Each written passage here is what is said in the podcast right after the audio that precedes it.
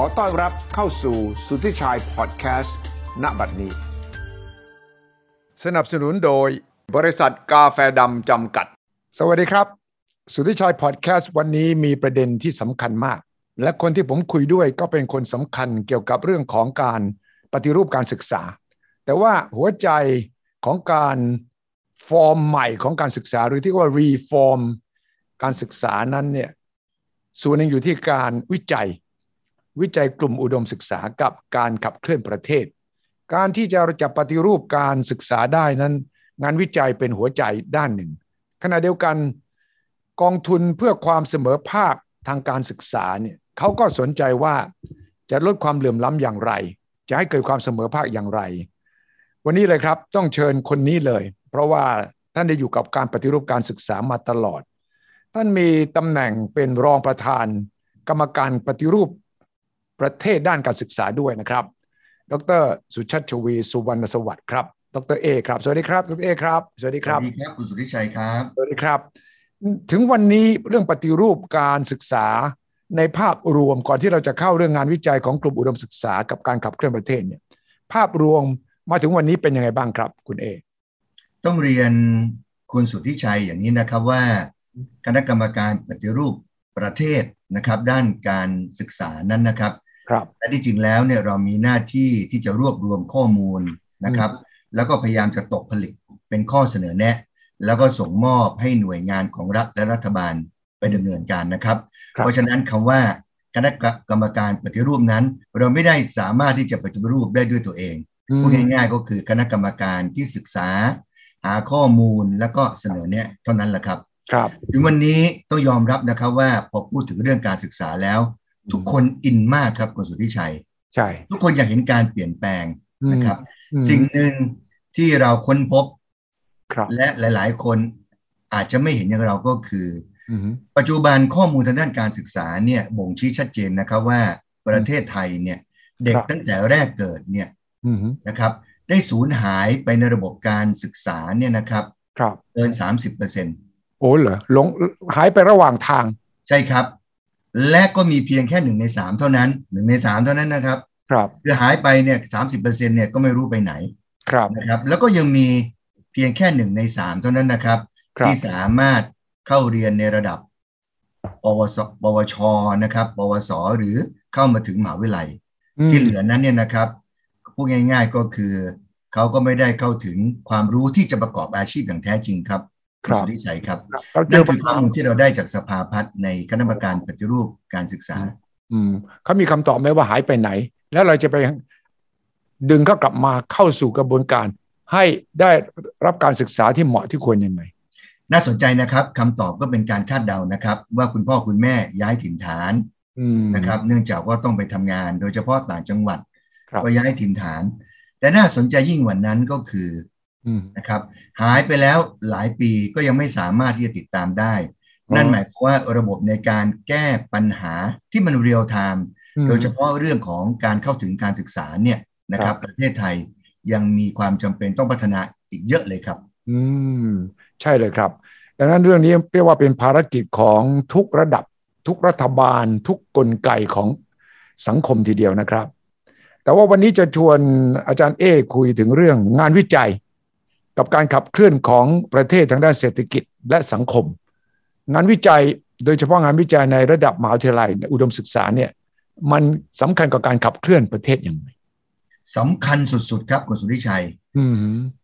คุณสุริชัยครับคุณสุริชัยเนี่ย ครับ ครับได้เรียนรู้เกี่ยวกับเรื่องต่างประเทศเยอะนะครับ ทั้งอ่านหนังสือนะครับ ทั้งทำข่าวทั้งสัมภาษณ์เนี่ย ครับ ผู้นำประเทศทั่วโลกคุณสุริชัยก็สัมภาษณ์มาแล้ว ผมตั้งคำถามกลับดีกว่าครับ ครับ มีประเทศพัฒนาประเทศไหนไหมในโลกที่มีประเทศเนี่ยร่วม 200 ประเทศเนี่ยมีสักประเทศหนึ่งไหมครับ ครับ ที่เขาพัฒนามาแล้วเนี่ยหมหาวิทยาลัยของเขาเนี่ยไม่เข้มแข็ง ไม่ สั มี กประเทศหนึ่งไหมครับ ไม่มีแน่นอน เพราะว่าสถาบันการศึกษา อุดมศึกษานั้นเนี่ยคือหัวใจของนวัตกรรม หัวใจของการคิดสร้างสรรค์ หัวใจของการมองไปอนาคต แล้วก็นำเสนอต่อสังคมว่าเราควรจะไปทิศทางไหน เพราะว่าสถาบันการศึกษาเนี่ยเป็นกลางได้ มองอย่างมืออาชีพ มองอย่างนักวิชาการไม่มีผลประโยชน์ทับซ้อนได้ ถ้าไม่มีสถาบันการศึกษาที่จะชี้นำวิเคราะห์วิจารณ์ หรือว่าเสนอทางออกให้กับสังคมเนี่ยเราไม่มีความหวังเลยครับ ต่ออนาคตของประเทศ ถูกต้องที่สุดเลยครับ อย่างสิงคโปร์พัฒนามาได้ หัวรถจักรที่สำคัญที่สุดก็หมหาวิทยาลัยสองมหาวิทยาลัย ครับ National University of Singapore NUS แล้วก็ ครับ นานยาง Technological University NTU นะครับ ซึ่งปัจจุบันประสบความสำเร็จในการที่จะ ครับ ต่อสู้กับไวรัสโควิดนะครับ คิดค้นแค่คนเป่าก็รู้ว่าจะติดไม่ติดใช่ไหมครับ ใช่ ใช่ครับ อย่างประเทศจีน ผู้นำประเทศจีนก็มักจะจบวิศวะจากชิงหัว อืม อะไรชิงหัวเนี่ยโอ้โหยกระดับพัฒนาอุตสาหกรรมของประเทศครบวงจร ครับ อย่างญี่ปุ่นก็ยูออฟโตเกียวเกียวโตโทโฮกุนะครับโตเกียวเทคซึ่งคุณสุริชัยก็เคยสัมภาษณ์อธิการโตเกียวเทคแล้วก็สัมภาษณ์ผมมาแล้ว ใช่ไหมครับ ใช่ค นั่น รับ ก็คือหัวจักรคนญี่ปุ่นนะครับ หรือในอังกฤษก็มีออกฟอร์ดเคมบริดจ์อิมพีเรียลคอลเลจ อืม เยอรมันก็มี ม อ่า University ของมิวนิก ครั ไฮ บ เดนเบิร์กใช่ไหมครับ ที่พัฒนานะครับทำให้เยอรมันเป็นประเทศที่ใช้พลังงานทดแทนได้ อืม หรือแม้แต่ในอเมริกาถ้าเกิดยังจำได้นะครับ ครับ โปรเฟสเซอร์อัลเบิร์ตไอน์สไตน์ตอนนั้นเป็นอาจารย์ที่ปรินสตันเขียนจดหมายเปิดผนึก ครับ ถึง FDR Franklin D Roosevelt ใช่ ว่าตอนนี้ฮิตเลอร์นาซี อืม กำลังทำงานวิจัยเกี่ยวกับเรื่องอาวุธทำลายล้างศูนย์ ใช่ เพราะงั้นแล้วไม่มีประเทศใดเลย อืม ที่จะยกระดับประเทศได้ โดยที่ไม่มีหมหาอะไรที่แข็งแกร่งของตัวเอง ครับ นะครับ เพราะงั้นโจทย์นี้ชัดเจนครับ ถ้าเกิดหมหาวิทยาลัยไทยยังไม่แข็งแกร่ง อืม ประเทศไทยก็ย่อมไม่แข็งแกร่งฉันได้ฉันนั้นครับ ครับครับถ้าพูดถึงการที่เราจะนำพาให้ประเทศเข้าสู่การปฏิรูปการศึกษาที่แท้จริงตามที่อาจารย์เอบอกเนี่ยมีคณะปฏิรูปประเทศด้านการศึกษาพูดถึง ผมจำได้มี five big rocks five big rocks นี่จะทำอะไรยังไง จะมีการปฏิรูปงานวิจัยของสถาบันการศึกษายังไง five big rocks นี่คือก้อนหินห้าก้อนเหรอครับ เขาตั้งใจตั้งชื่อนะครับ ครับ เพราะว่าเหมือนเข็น ครบ รก ขึ้น ขึ้นภูเขานะฮะ โอ้ แต่ผมอยากจะพูดการศึกษาไทยก็ยากขนาดที่ อืม เข็นภูเขาลงครกมากกว่าครับ โอ้โหภูเขาเราก็ยากอันนั้นยากกว่าแน่นอนยากกว่าย ากกว่าแน่นอนครับ ครับ เขาจะพูดถึงอันดับแรกเลยครับเขาบอกว่าก้อนหินใหญ่ขนาดก้อนแรกก็คือความเหลื่อมล้ำครับ ครับ อืม คำว่าความเหลื่อมล้ำความไม่เท่าเทียม พูดกันจนคนเซ็งแล้วครับคุณสุทธิชัย ใช่ จนคนไม่เทคอิซีเรียสแล้ว อื มัน ม พูดกันไม่หมดอะ อืม นะครับ อืม แต่ว่าความเหลื่อมล้ำที่สิ่งที่จะนำเสนอเนี่ย ครับ มันไม่ใช่เป็นเพียงความเหลื่อมล้ำเรื่องการเข้าถึง เพราะวันนี้ต้องยอมรับนะครับว่าเด็กไทยเนี่ยเรียนฟรีตามรัฐธรรมนูญ เรื่องของการเข้าถึงเนี่ยจะว่าไปแล้วมันดีขึ้น อืม มันดีขึ้นครับ ลูกชาวบ้านก็มีโอกาสได้เรียน แต่ไม่ใช่เท่านั้นครับ ความเหลื่อมล้ำในที่นี้ก็คือ การเข้าถึงการศึกษาที่มีคุณภาพครับ ไม่ใช่เข้าถึงเฉย เออ ๆ ใช่ เข้าถึงเฉยๆเนี่ยคือเสียเสียเปล่าครับ เสียเวลาเปล่า ครับ และถ้าเกิดอ้างอิงกับองค์การสหประชาชาติ SDG ครับ 7 ข้อนะครับ เป้าหมายเพื่อความยั่งยืน 17 ข้อ อืม ข้อ 4 เรื่องการศึกษา เขาไม่ได้พูดถึงการเข้าถึงครับ เขา อืม พูดเรื่อง quality education ถูกไหมครับ เออถูกต้องคุณภาพต้องมีคุณภาพไม่ใช่การศึกษาเฉยๆหรือว่าการศึกษายังไงก็ได้ และการศึกษา ใช่ครับ ที่ต้องทันกับความเปลี่ยนแปลงด้วยนะครับ ถูกต้องครับ ที่ผ่านมาเราจะมุ่งแค่เข้าถึง อืม เรียนฟรีมีสวัสดิการ อืม แต่ไม่ได้พูดเรื่องมิติคุณภาพเลย นี่คือจุดอ่อนที่สุดของประเทศไทย ม คือเรียนไปจนจบม .3 ออกไปประกอบอาชีพ ม กลับไม่ได้ อืม แต่ในสหรัฐอเมริกาในยุโรปจบม .3 ใช่ไหมครับ คุณสุทธิชัยก็ไม่ได้จบปริญญาตรีมากขนาดเท่าเรานะครับ แต่เขาประกอบอาชีพได้เหมือนกับหลาย ๆ ประเทศ เพราะฉะนั้นวันนี้ความสำเร็จองค์ประกอบมีแค่สองนะครับ ปัจจัยเท่านั้น ครับ ในชีวิตคนหรือองค์กรหรือประเทศครับ คุณสุทธิชัยต้องโฟกัสกับคอมมิ t เมนต์ commitment วันนี้โฟกัสต้องโฟกัสที่คุณภาพ อืม ไม่ใช่โฟกัสแค่เรื่องการเข้าถึงครับ ใช่ครับดังนั้นถ้าพูดถึงว่าไอ้ five big rocks เนี่ย rocks ที่ ห้าเนี่ย ก็เกี่ยวกับการปฏิรูปงานวิจัยในสถาบันอุดมศึกษานี่แหละครับทำยังไงทำยังไงถึงขับเคลื่อนได้จริง ๆ งานวิจัย เช่นเดียวกันครับ วิธีการบริหารของผมนะครับคุณสุทธิชัย ครับ นะครับ อืม โอเวอร์ไอน์สไตน์ก็บอกว่า simple is the best อืม ผมมุ่งสายตาผมมุ่งอยู่แค่ 2 ข้อครับ อืม คือโฟกัสกับคอมมิชเมนต์ อืมครับ งานวิจัย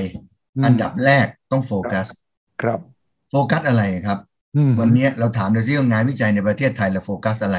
ครับ ไม่มีใครตอบถูกเลยนะครับว่าโฟกัสอะไร เออบอกว่า นะค ต รับ กลงเป้ามันอยู่ที่ไหนยังไงมี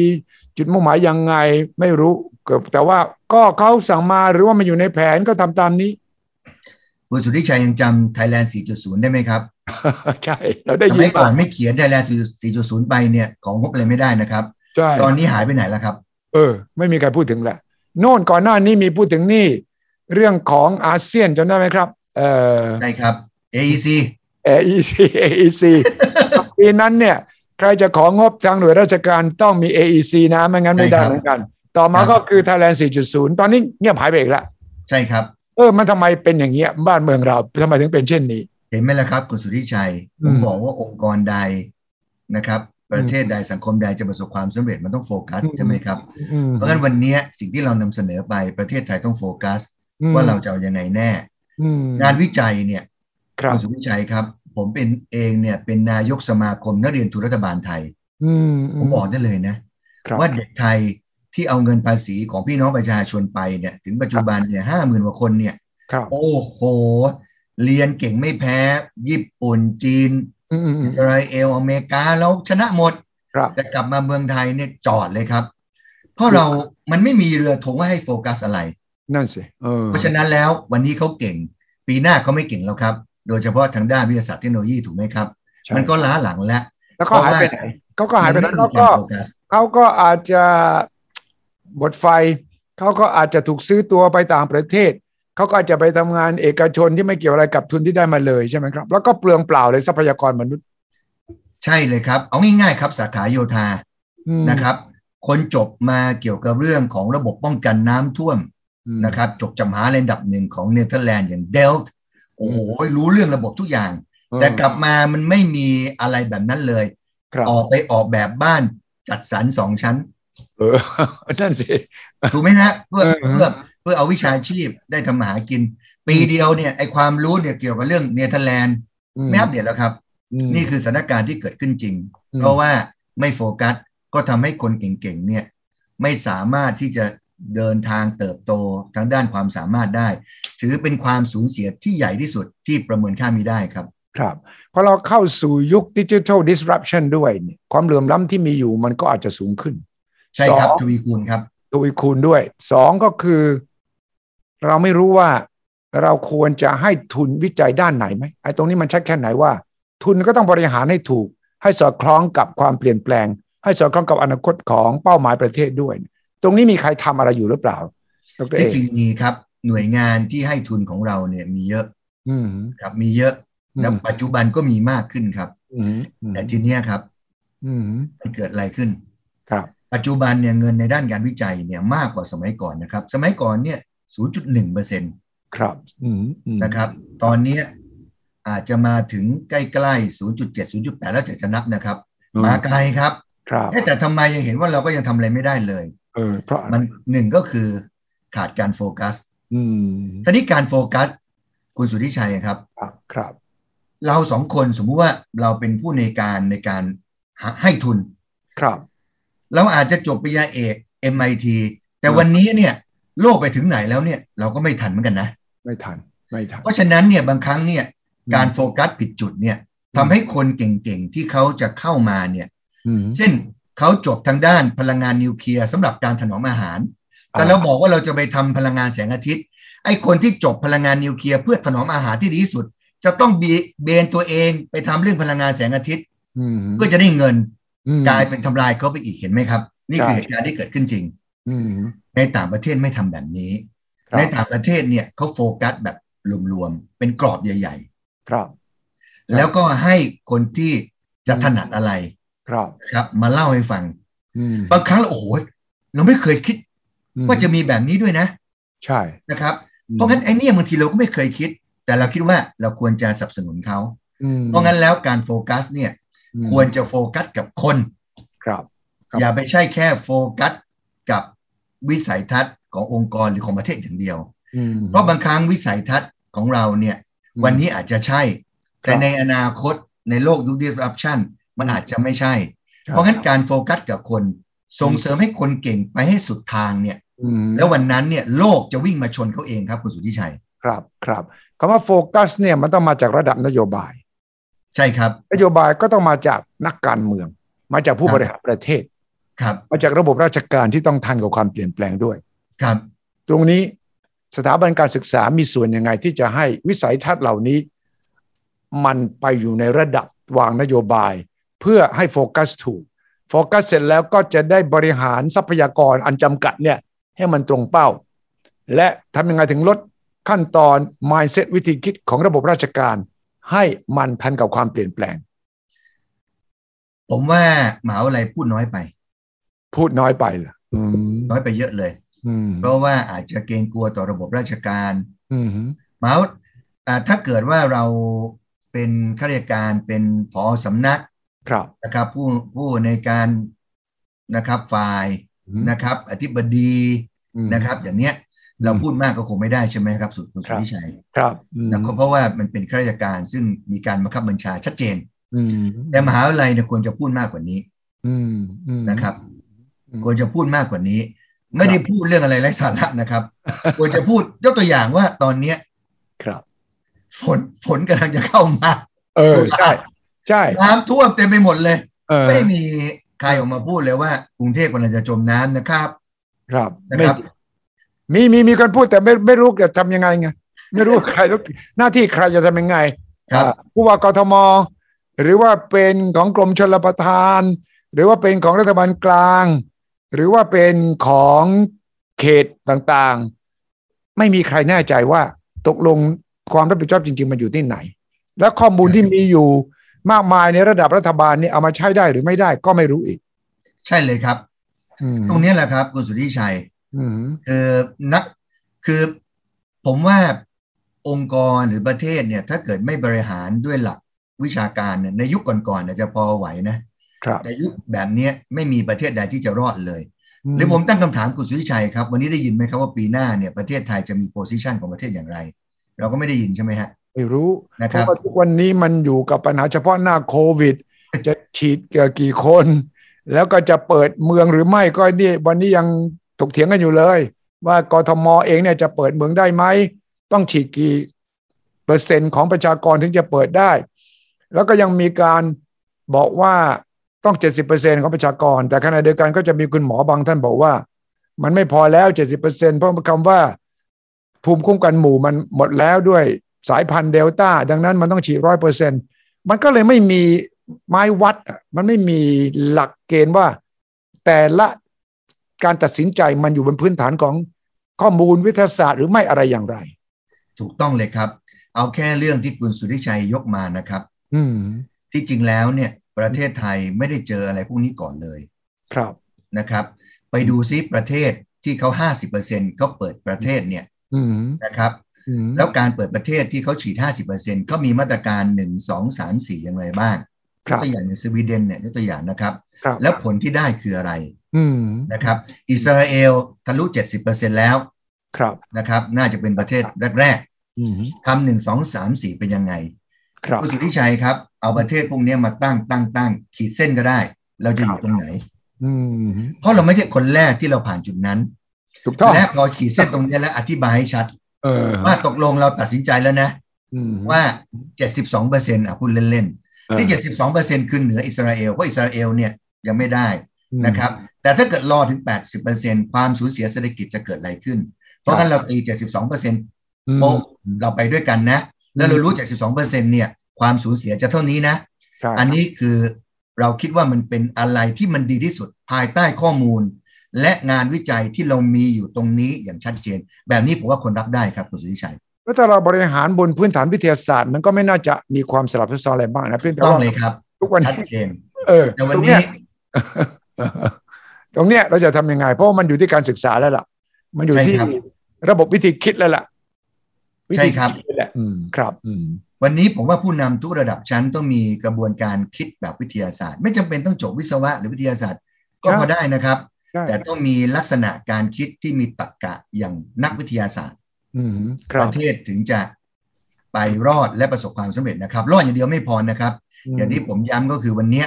ครับ นักวิจัยมีข้อได้เปรียบก็คือ ม เขาจดจ่อครับคุณสุทธิชัย พอเขาทำอะไรจดจ่อเนี่ยเขาจะเขาจะขุดลึกไปเรื่อยๆเรื่อย อืม ๆแล้วก็อาจจะไปเจอบางอย่าง แล้วถ้าเกิดเขากล้าพูดเข้ามาด้วย ครับ ก็อาจจะไปเตือน อืม หรืออาจไปเสนอแนะอะไร ครับ ลองจินตนาการดูสิครับว่าถ้าเกิด professor ไอน์สไตน์วันนั้นไม่ไม่จดจ่อกับเรื่องพลังงานปรมาณูก็ไม่รู้เหมือนกันว่า อย่างเยอรมันเนี่ยมหาลัยไฮเดนเบิร์กกำลังทำอะไรอยู่ เขาเป็นนักวิชาการเขารู้ว่า เอ๊ะ คุณทำอย่างเนี้ย จุดมุ่งหมายปลายทางคือคุณจะทำระเบิดแล้ว เออฮะอืม เพราะงั้นนักการเมืองก็ไม่รู้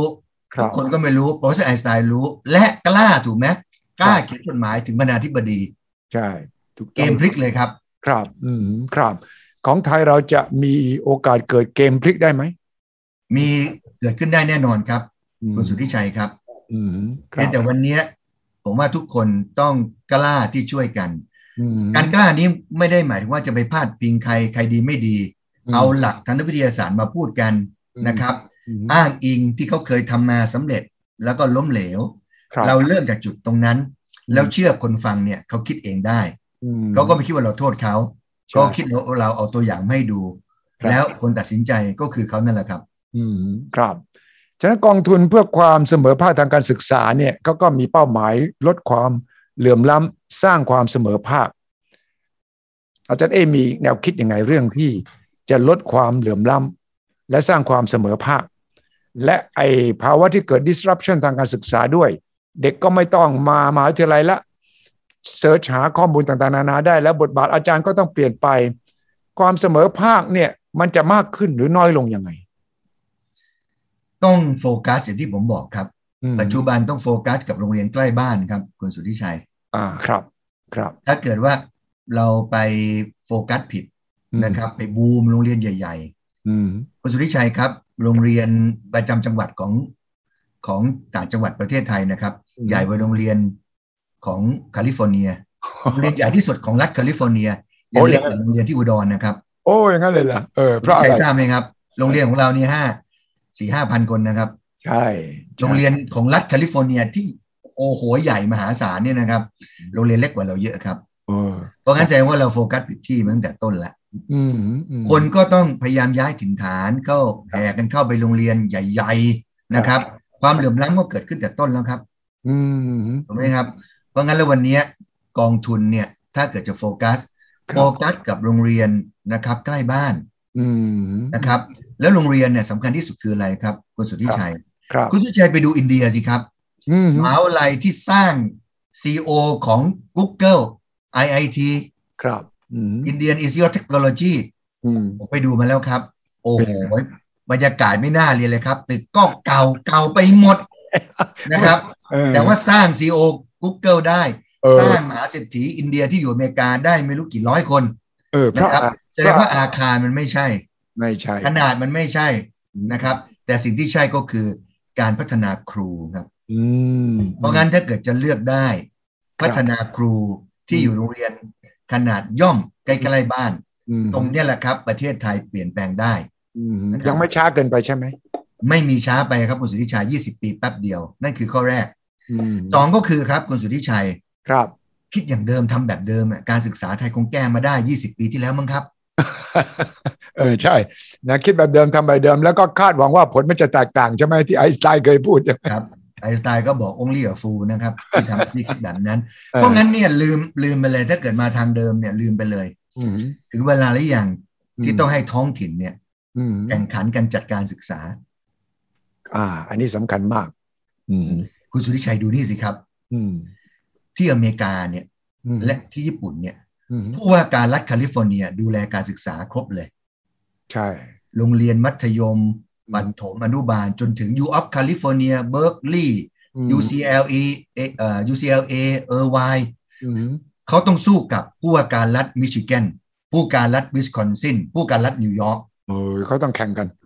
ครับ ส่วนรัฐบาลกลางรัฐมนตรีกระทรวงศึกษาทำหน้าที่อย่างเดียว ประเมินผล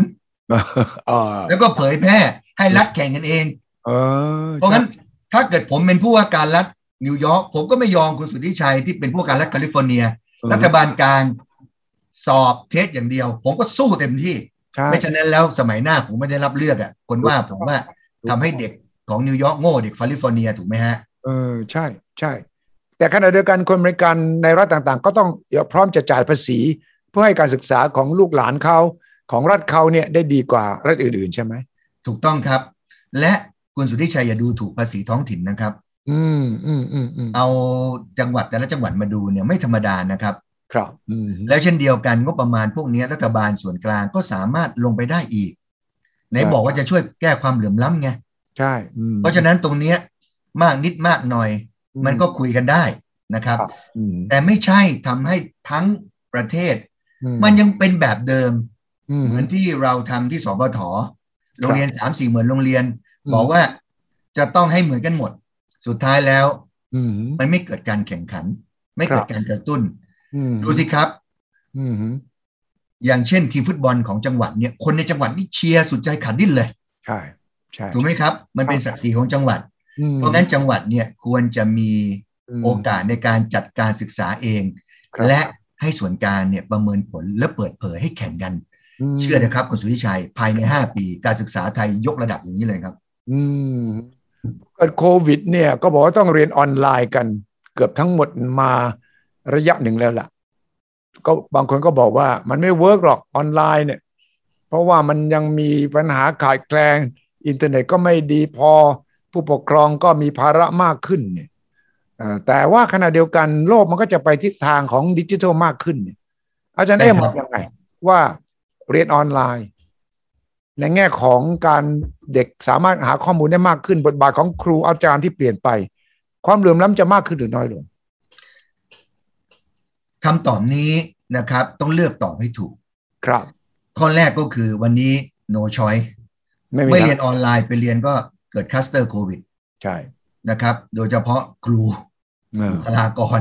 นะครับ ครับ เด็กๆเผลอๆติดอีกนะครับ เพราะงั้นมันไม่มีช้อย ครับ นะครับนั่นคือคำตอบแรก ว่ามันไม่มีทางเลือกอื่นมันว่าเรียนออนไลน์ไม่ได้ ครับ สองการเรียนออนไลน์มีประโยชน์ไหมมี อืม มากด้วย อืม นะครับ เพราะว่าสามารถเราอยากจะเรียนฟิสิกส์กับอาจารย์ที่ MIT ที่ได้โนเบลไพรส์เรียนให้เลย ใช่ ใช่ ถูกไหมครับ อาจารย์ฟิสิกส์ใน อืม เราจะไปสู้โนเบลไพรส์ได้ยังไง อืม เด็กชายขอบขอให้มีซิมมีอินเทอร์เน็ตได้เรียนเรียนเลย ครับ นะครับ อืม เพราะงั้นการเรียนออนไลน์เนี่ยมันมีคุณอนันต์ มัน ครับ เข้าถึงคนที่เก่งครูที่เก่งระดับโลกได้ อืม ไหมครับ ครับ แต่มันไม่ใช่ทั้งหมด ไม่ เพ ใช่ ราะไม่ฉะนั้นแล้วก็ไม่ต้องมีมหาลัยก็ได้ มหาลัยไป เออใช่ เพราะมหาวิทยาลัยไม่ได้สอนเฉพาะทางด้านวิชาการและวิชาชีพเท่านั้น อืม แต่มหาลัยสอนคนให้เป็นคน อ่า ตรง สอ นี้ นคนให้เป็นผู้นำที่ดี เป็นผู้ตามที่ดี อืม และอยู่ในสังคมอย่างสันติได้ อ่า ครับ มันมีชมรม มันมีกิจกรรมทางด้านกีฬานะครับ มันมีการทำงานกลุ่ม ซึ่งตรงเนี้ยการเรียนออนไลน์ยังไม่สามารถทดแทนได้ ครับอืม นะครับ อืม ในอนาคตการเรียนแบบลูกผสมที่ฝรั่งเขาเรียกไฮบริดเนี่ยนะครับ จะเป็นการเรียนที่วิเศษที่สุด ต่ออ ม ให้ไม่มีโควิด ต่อให้ไม่มีโควิดเลยนะครับคุณสุทธิชัย ครับ การเรียนแบบไฮบริดก็คือออนไลน์ผสมกับการเรียนห้องเรียนมีกิจกรรมนะครับ มีกีฬามีชมรม ครับ พวกนี้เป็นอะไรที่ดีที่สุด อืม และข้อที่ 3 ก็คือออนไลน์ใช้ไม่ได้ผลเลยกับเด็กเล็ก อ่า อันนี้สำคัญนะว่าต้องแยกให้ถูก เพราะงั้นแล้วอย่ามาให้เด็กอนุบาลเรียนออนไลน์เลย ผมเถียงตายเลย อืม นะครับ อืม แต่โรงเรียนอนุบาลมันเปิดไม่ได้ ใช่ เพราะอนุบาลของประเทศไทยก็จะอยู่กับปฐมห้องมันใหญ่ อืมอืมอืม มันมาทีก็โอ้โหยครู นักการพันโรงเจ้าหน้าที่ อื มาก็เสี่ยงกับโควิดอีก แต่คุณสุทธิชัยครับ ครับ นายกจัสตินทรูโดเนี่ยของแคนาดา อืม ซึ่งเป็นครูเก่านะครับ